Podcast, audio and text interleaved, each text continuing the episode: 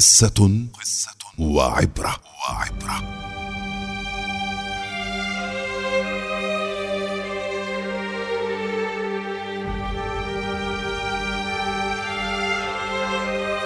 يحكى أن طائرا غريبا سقط يوما في يد صياد.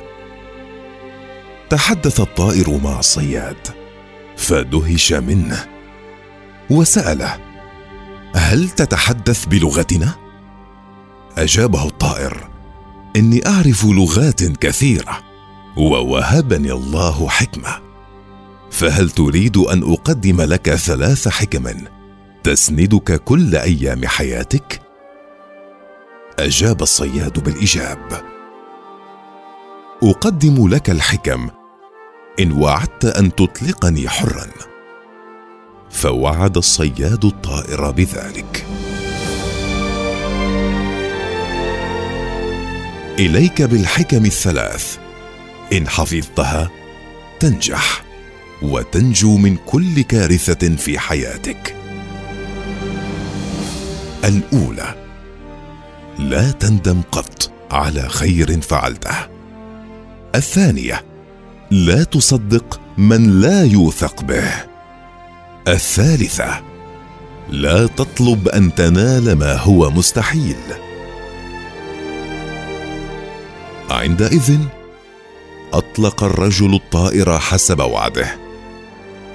فبسط الطائر جناحيه فرحا وطار.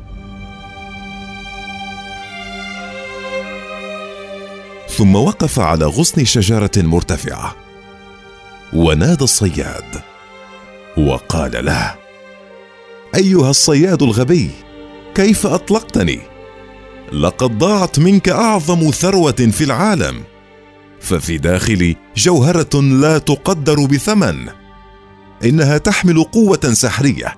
بها أنا صرت حكيما. اغتاظ الصياد جدا لفقدانه الجوهرة السحرية. وصمم أن يصطاد الطائر ويذبحه ليحصل على الجوهرة. بدأ الصياد يتسلق الشجرة بصعوبة بالغة حتى بلغ منتصف الساق فسقط وانكسرت رجله فصار يصرخ.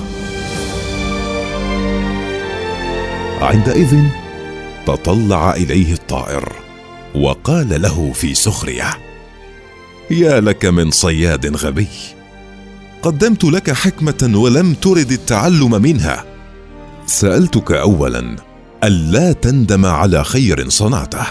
وها أنت قد ندمت أنك أطلقتني حرا.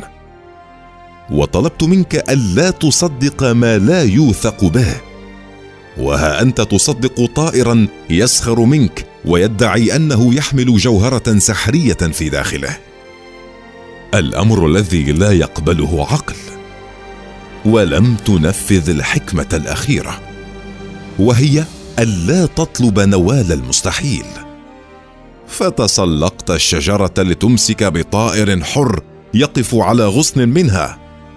إني حزين بسبب حماقتك لأنك لم تنتفع بكلمات الحكمة. العبرة تبقى الحكمة والنصيحة دون جدوى إن لم تطبقها في حياتك.